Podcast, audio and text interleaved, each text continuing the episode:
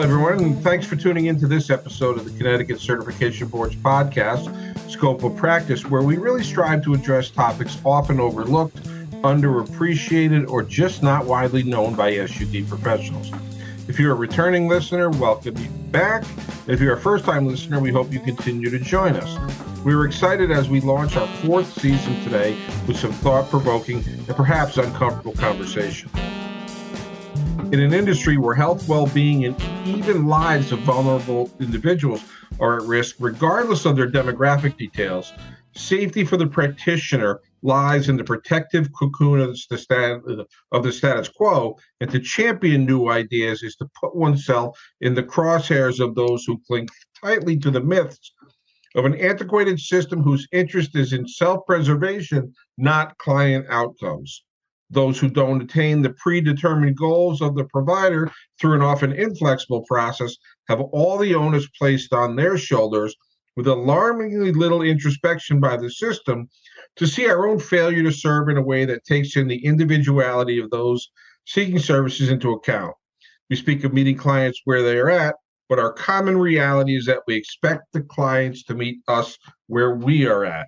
What is more stigmatizing than telling clients they're not successful when they don't meet our goals?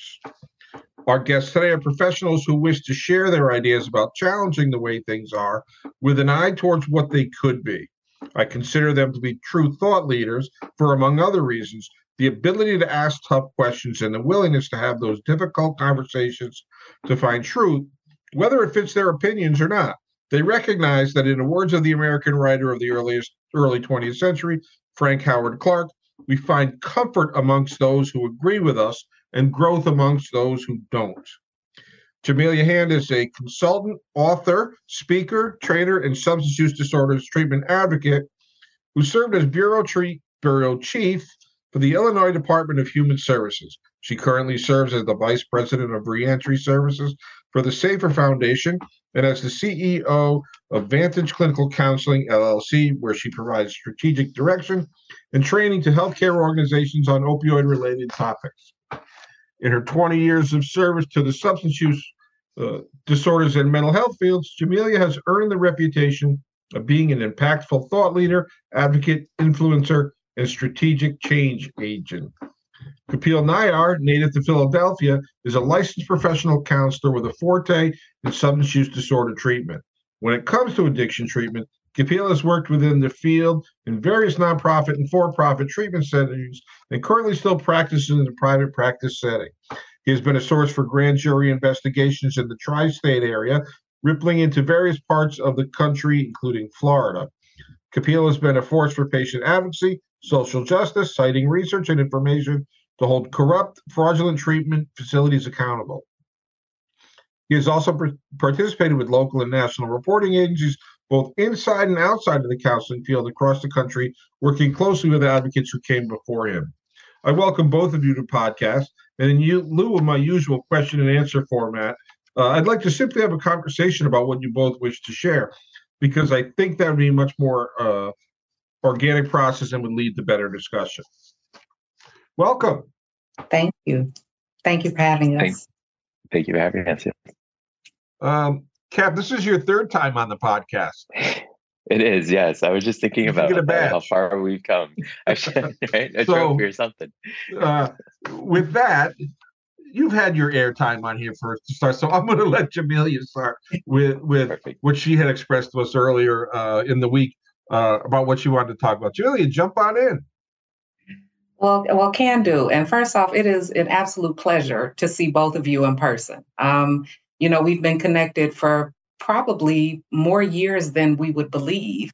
And this time I've just been really looking forward to it. First off, I really like the name of, I didn't know if it was the name of the podcast or the name of this episode, the whole idea about upsetting the apple cart. I think that when I was growing up on the south side of Chicago within the public school system, I heard this phrase quite a bit. And culturally, like many Black families, disruptive behavior or disproving, especially with an adult, was seen as pretty disrespectful. So children who grew up during the generation I did, we tended to be less disruptive than those that we see today. Conversely, when I was growing up, I was considered disruptive because I asked a lot of questions. To date, I still love asking questions, and I do it respectfully. But in the past, it didn't always go over so well. So I really look forward to this conversation so that we can get more into it, specifically in our fields of substance use disorders and mental health. Do you think that asking questions is more difficult for people to handle than accusations? Like a former podcast guest, Dr. Mark Willenbring, had said, we need to really take a bulldozer to the field and start from scratch. And people were able to push that off because it was so outlandish, although not inaccurate. But yes. Do you think people respond differently or when you ask a question? Is it more difficult? Yes. Oh, I believe that most people are very open to questions. I do think that, you know, generationally and culturally, depending on, you know, those filters may sometimes have people to imply that someone is not having the right amount of respect. And I'll give you an example of that. Something that I just really, I hate to admit publicly, but I want the listeners and for us to learn from my mistakes. When I was early in my field of counseling, I had a client. I was in my early 20s, and I had a client who was in her late 50s. And she come in with her husband, who was a pastor. I remember this as though it was yesterday. She'd had maybe a 20-year history of opiate use disorder. She also struggled with alcohol. She smoked marijuana from time to time. But she was the most gregarious woman. She came in with this beaming personality. She was very loud and outgoing, and I just adored her. But on the way to the office, once we got in the office and we sat down, and I pulled out this big binder of forms that we had to fill out, and I started asking questions. I asked, you know, about her childhood. I asked about her sexual history. I asked about her family. And at one point she said, wait a second, you don't know me like that. And very quickly, I remembered that I didn't. And even though with all of the behaviors that brought her to counseling, she needed my help, it was wrong for me as her junior to pose those questions. So in thinking about, you know, how to structure a question specific to your audience, how to make sure that you're being respectful, that you're honoring the person that is before you. I think that if you do all of those things, a question can be interpreted in a way that you'll get the results that you're seeking. Yeah, it's about building that therapeutic relationship and understanding how different people communicate and not kind of just doing a simple cut and paste in interviews. Yes, and being culturally informed, you know. She was a Black woman, but still my culture demanded that I submit to her as my elder. But that's another podcast. Well, and one of the things that you expressed to us is that about individuals starting their own organizations. About how, you know, kind of your thoughts about that and where you would go. Do you want to talk about that a bit? Sure. So I guess overarching theme is I believe we need as many treatment options and approaches as we have people who are suffering. When I oversaw treatment in Illinois, one of the things that I noticed very, very early on is that we had these really big providers. And then we had a lot of mom and pop operations. So it was 20% to 80%. Either they were huge or they were very, very small. And with the smaller organizations, I learned also that they didn't understand the difference between the addiction business and the business of addiction. The addiction business is basically the services that are provided, the models of care, the treatment approaches, the case management, the referrals. But the business of addiction is the understanding the funding, understanding the policies, how we advocate for each other, you know, how we market those services, how we remain in compliance, everything that's required to keep the doors open. And very few mom and pop organizations look into what is needed to sustain the business of treatment. They get into it because they want to help. However, without knowing these things, without understanding the business of addiction, they end up closing or they end up failing to provide evidence-based quality care that people deserve. So some people should not actually be in the business. The fact that they want to help, it should be much bigger than that. They should also appreciate the business of the work that they're doing. You know, I'm appreciative that you say that because I see it all the time. And in many cases, you see people enter their field because they want to promote whatever route they found recovery through. And that doesn't always work that way. And they don't understand, like you said, the business aspect and the regulatory and all of the things that are really important.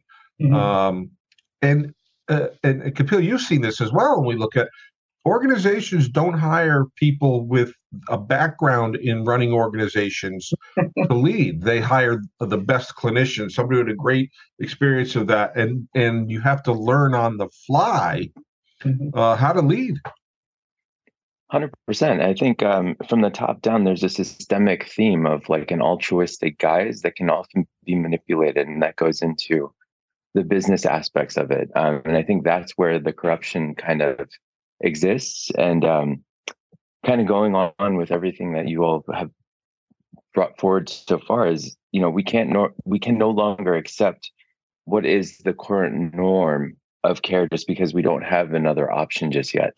And I think that goes into the main motif of everything that we're talking about is we need to be asking these questions to these systemic folks that are running the show and kind of orchestrating what currently exists. And so kind of coming full circle here, I think it's our purpose essentially to ask why. Why do these things exist? What is their purpose? What purpose do they serve and for what gain? Yes. And looking at that, you know, and scrutinizing it, who's gaining from here? Because it seems like every person from every political hemisphere is participating and throwing money at this problem. But the money is not really changing anything. We're still doing the same cyclical 5 or 6 things. You know, I was reading an article from the White House just recently that was talking about $384 billion were thrown into the mental health market. I'm sorry, it was $280 billion were spent on mental health in 2022. And the global mental health market is valued currently at $384 billion currently.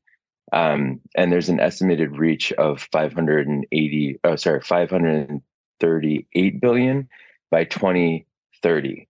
And I think that is quite alarming because it goes back to everything that we're talking about as far as the altruistic gain and lack of oversight with regards to some of these facilities, because damn operations can happen with little to no issues at this point. You said something that I first heard mid-90s when I was in social work school, a myth of altruism, altruistic myth. And I had I'll never forget his name. I had a community organizing professor, Julius Newman, who said true altruism does not exist because we do things because we have a self-interest. And we have to accept that self-interest is okay once we recognize what it is. Wanting to help and getting the good feelings from helping people is a self-interest, and that's okay. But let's not pretend it doesn't exist and we're doing something always for somebody else altruistically. He said that doesn't exist. And until you said that, I haven't heard that before. And Jamelia, people that start programs or start agencies to do things, really, they have an altruistic bend, but sometimes don't understand what their own self-interest is to help them be successful. Absolutely. So I can't think of one person. So part of part of my previous role in licensing treatment centers, we do an interview. And one of the questions that I would ask was, well, why do you want to start this treatment center? You know, what are you seeing in your community? How do you want to help?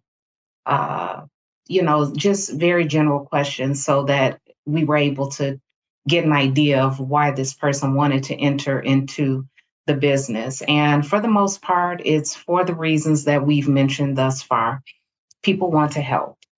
However, they have not really taken the opportunity to research what it is they want to be helpful. They haven't researched the ways that they want to be helpful. And one of the other things that I've noticed is that we desperately need to improve our collection of reliable data, or even consider partnering with organizations or products who can assist us in the data collection process. We often think that we're limited to just what we have to accomplish something, but really we can partner with other people who can do things and do things well and share information with us. We need to get over the fact that we don't need the research and that the data is not applicable and that other people can't benefit from the data and information that we have, or that we go out of our way to capture and monitor and track.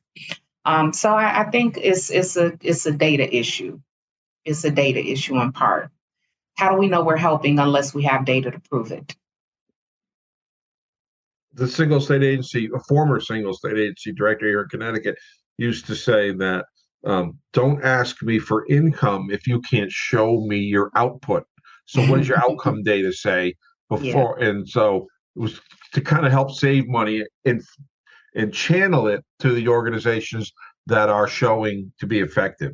Although I still think how the data we collect is questionable as well. We don't necessarily know what data is important. Yes, I can't not jump in here. Okay, it's absolutely true because there's so many issues with regards to reliability, credibility, and like being able to replicate the outcome measures from any institution. And so there needs to be like stricter regimen when it comes to how we're evaluating these things, because it's so subjective. I mean, working in treatment, you see these folks leaving treatment, but as far as outcome measures are concerned, there really are no measurements. It's completely subjective. Most of these are phone screens, and all types of manipulation happen with regards to the data that's being pulled in. And you have inherent bias, you have implicit bias, you have all types of credibility issues throughout, which makes the data from an institution meaningless. And so to Jamelia's point, having someone external, third party that is reputable, that is reliable, that can actually do the investigatory work and publicize it appropriately with no funding gain, no secondary gains happening there is exactly what we need at this point. Because the bodies that exist currently have been defunded. It puts us in this realm of we're in this cycle and there's no oversight and we can't actually see what's working and what's not. Absolutely. Great point. Great points. Additionally, we also need to consider some of those areas that we can mine data from.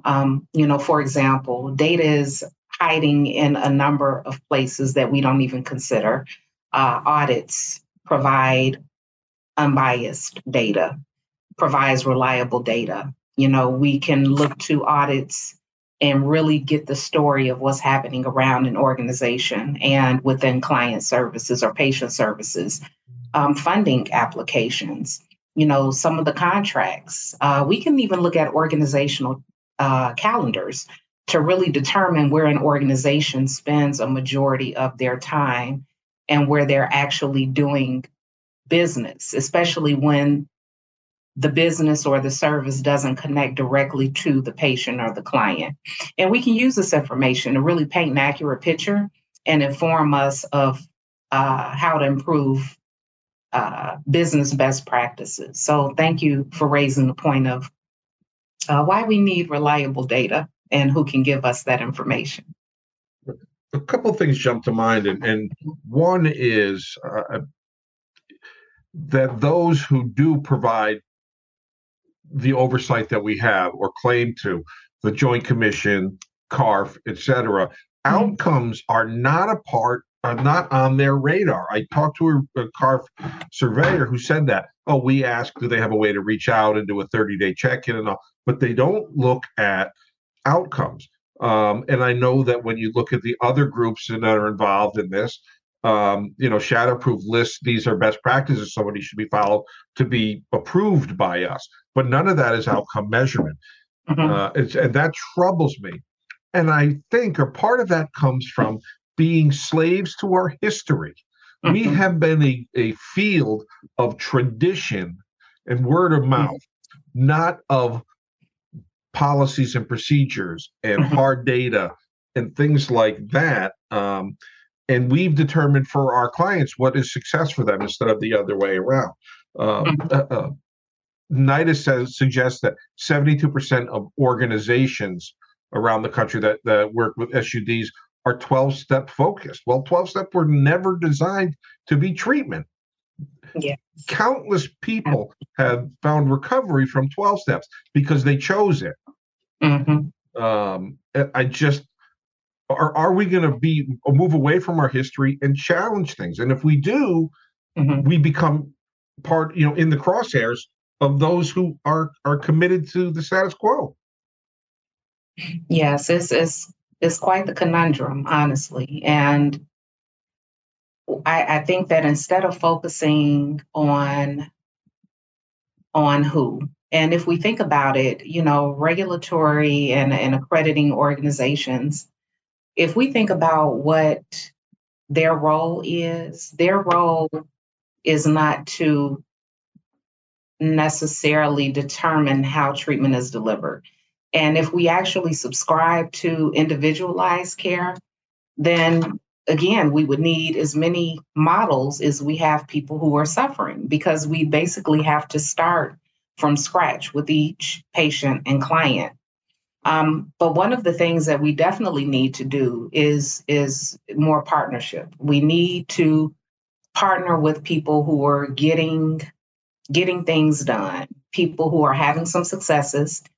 But in going back to your previous point about altruism, and it makes me think about humility, and being in the helping professions does not always encourage us to speak out loudly about how we're making a difference. It doesn't feel good to a lot of organizations.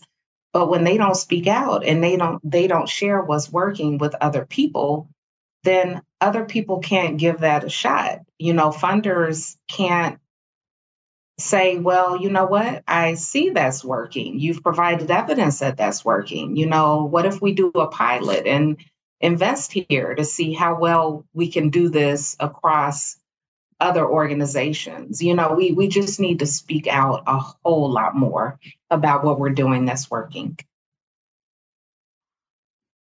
I couldn't agree more with that point. I think it's kind of a paradox that we exist in with all these name brand JCO, CARF accreditors, because they're working to homogenize the care with no thought or checks and balances, if you will, with regards to the care that's actually being delivered.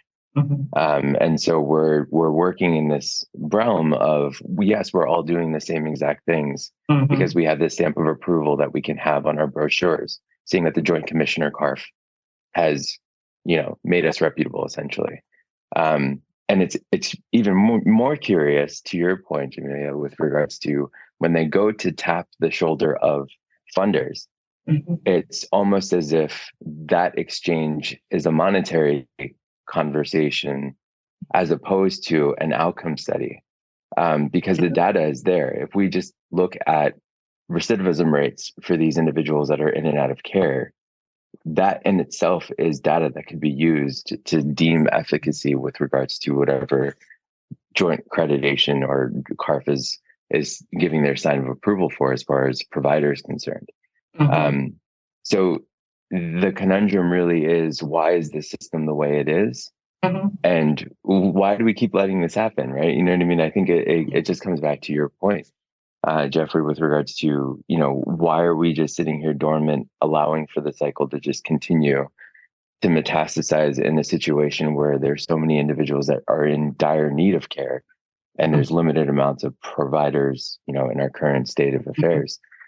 But then also there's no oversight to the providers to be able to provide efficacious care. So it's like the quadruple whammy, you know? Absolutely. Absolutely. To look at the data of, excuse me, of why we see recidivism in the system would defeat the whole purpose of the system. What we do is, as an industry, is just complete recycle the same individuals and the back and forth. You know, it's a self-fulfilling system, that because we're not providing the services that allow somebody to be live in the most independent way possible and have their life. It's designed to bring people back. Mm-hmm. Yeah. And yes. Go ahead, Janelle. Sorry. I'm with you. I'm sure we're on the same page. Go ahead. No, I was just going to say, and then with that said, it almost is this internal strife, because as a provider, we want to offer efficacious care, but when we see, you know, the powers that be tell us to provide the same monotonous, like offerings, essentially, we don't stand up and speak up. We continue riding the wave. So it's almost as if we're part of the system indirectly. And that's where asking the questions comes in. And that's where we need to go to the powers that be and ask these really difficult questions.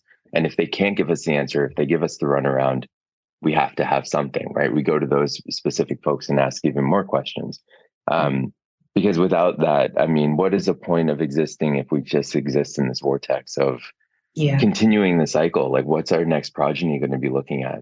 And that's the fear, you know what I mean? I think the powers that be understand the system, that this is a money-making endeavor.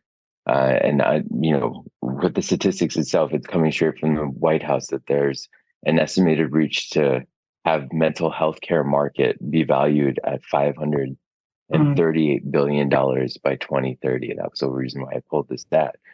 It's alarming. And so it becomes clear as day that its interest in money-making at some points, as opposed to that altruism that we were talking about before. I think we're starting to see a little bit of how asking questions can lead to change, although it's often uncomfortable for the receiver of the question, in terms of the changes, the legislation around private practice doctor prescribed methadone. And what you saw, the loudest voice, people asked questions, was like, hey, did this work? Less restrictions work during COVID. Let's try it this way. Let's look at that way. And there were, I think it was informed legislation, but you still had the loud voice of ATAD wanting to protect the status quo, saying, no, it has to go through an OTP for this reason. And it was for their own benefit, not necessarily for the benefit of any individual who can use methadone to support their recovery. There's still going to be a place for people to use OTPs, but there are many who don't need that level of care. And the truth is the truth, no matter what you say about it. It's just a, go ahead, sorry. I'm thinking about very early in my career. And even, you know, and I guess I ask you all to do the same, to just reflect on early in your career. You know, you really wanted to just get out there and change the world. You wanted to save the world. And at some point you ran into some bureaucracy and you saw things that were being done that either went against, you know, something you embrace morally, or you felt like it wasn't good business and you were upset about it and you spoke up about it and nothing happened. And so you got even more, you know, bothered. But you were at a place where you had to provide for your family and take care of your home. and you weren't able to walk away and you didn't know what you could do, right? So way back when, I determined that I did not want to sit by, and I created a strategy for myself and how I wanted to operate in the field, and I committed to that. And I coined that term, the workaround, basically, because I've seen so many of treatment providers, so many of us as treatment providers and organizations get caught up in the frustrations of the bureaucracy or bureaucracies, you know, whether it's, whether it's a drug war or, you know, the pushback against safe consumption sites, whether it's unfunded barriers like housing, training and employment. Whatever it is, we as individuals, we can work to implement change, and we can start small. And we have to remember that. One of the questions that I asked myself was, what is the smallest increment of change that I can make as a counselor to improve how drug and alcohol treatment was delivered right now? And where I started was with physicians who were prescribing buprenorphine on an outpatient basis. There were only a handful of them at the time. There were a total of 5 in Illinois at that time before I started working directly in that business. And I called them and I said, listen, I need you to make a choice between these 4 dates. I gave them all 4 dates. And I said, on this date, I'm coming over to educate your staff about the clinical approach to addiction treatment. And this is information that I plan to share. This is how much time I need, and I'll bring over some snacks. All of them agreed. Every last one of them agreed, and they appreciated. And so what we ended up doing was building that bridge between clinical and medical care. We began aligning our interests, and over time, we ended up working in concert with each other, and people were actually getting better. Now, is that workflow or protocol written somewhere? No, it just started with, you know, someone wanting to make a change and creating a strategy to do that. So I think we just might have to go back to scratch on all of this and start with us and think about how we can make change today and work with partners like us to ensure that we're going to be successful in doing that. I just had an article published that just came out yesterday in Counselor Magazine about looking at how radical advocacy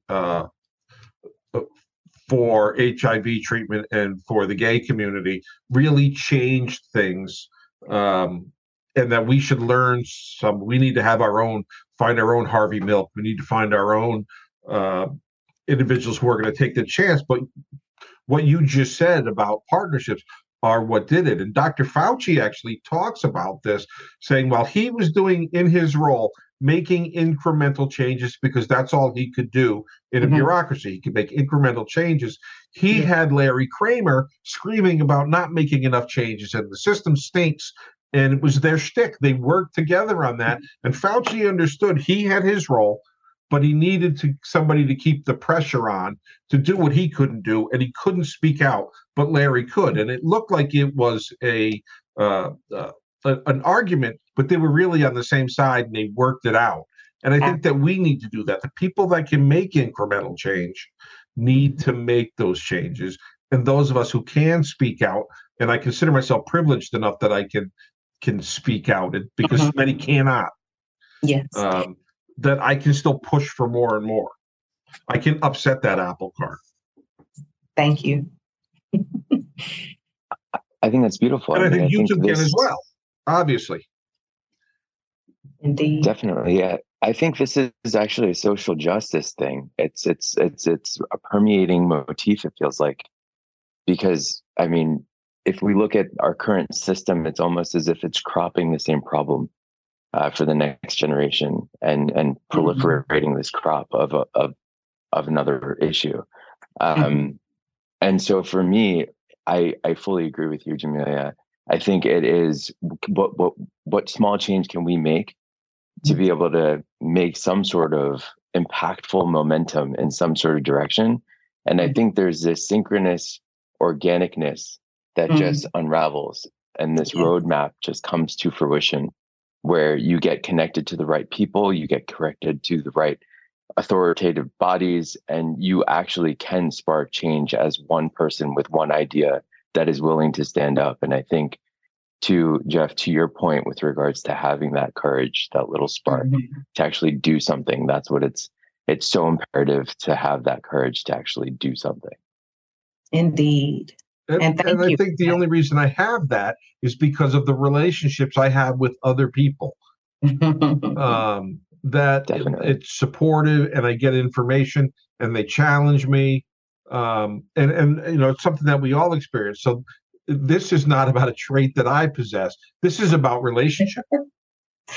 Yes, they're so important, so important. And listening to both of you, I think a perfect example of this is, you know, Michael Jordan, who we all have, well, many of us consider to be the greatest athlete of our generation. However, when he first joined the NBA, he didn't win a championship for his first 6 years. And it wasn't because he wasn't good. We knew he was very good, even at that point, but it was because he needed support. So later, after, you know, Scottie Pippen and Dennis Rodman and others were added, you know, the team could really leverage the collective talent versus the individual talent of Michael Jordan himself and relying on that. And as you all mentioned, we just really need to do more of that. We need to rely on each other. I think all of us are a Michael Jordan at something or some piece of this, you know, battle that we're engaged in. And if all of us do our part, we can certainly enhance the outcome for clients and patients all over the globe. Very well said. Although he didn't win championships his first couple of years because of somebody named Larry Joe Bird. I didn't want to say anything. I didn't mention the Pistons, the Lakers, anything. I wouldn't mention them either. So just as we get close to finishing up, if you could have one New Year's resolution for the field, yes, what would it be? Cap, you want to start off with that? Put you on the gun first? Yeah, sure. I mean, it goes back to my motif. Like everything that I'm trying to practice is what I'm going to say right now, and that is stand with integrity. If you see something, say something, which is curious for a minority person to say that out loud, but be sure to speak out against fraud, because if we don't, especially fraud, waste, abuse, corruption, if we don't, we're just proliferating the cycle. And think about your kids, think about your progeny, think about the future of society. And that sounds more macro, but it really does genuinely start with just one right action. And so my resolution for all of us in the field is to just keep doing that one right thing every single day. There is a butterfly effect. Absolutely. 100%. Oh, Cap, how can I top that? That is beautiful. That's absolutely beautiful. And I subscribe to that and love it so much. Thank you. So I'll keep with the theme, and I'll say, you know, speak up part two.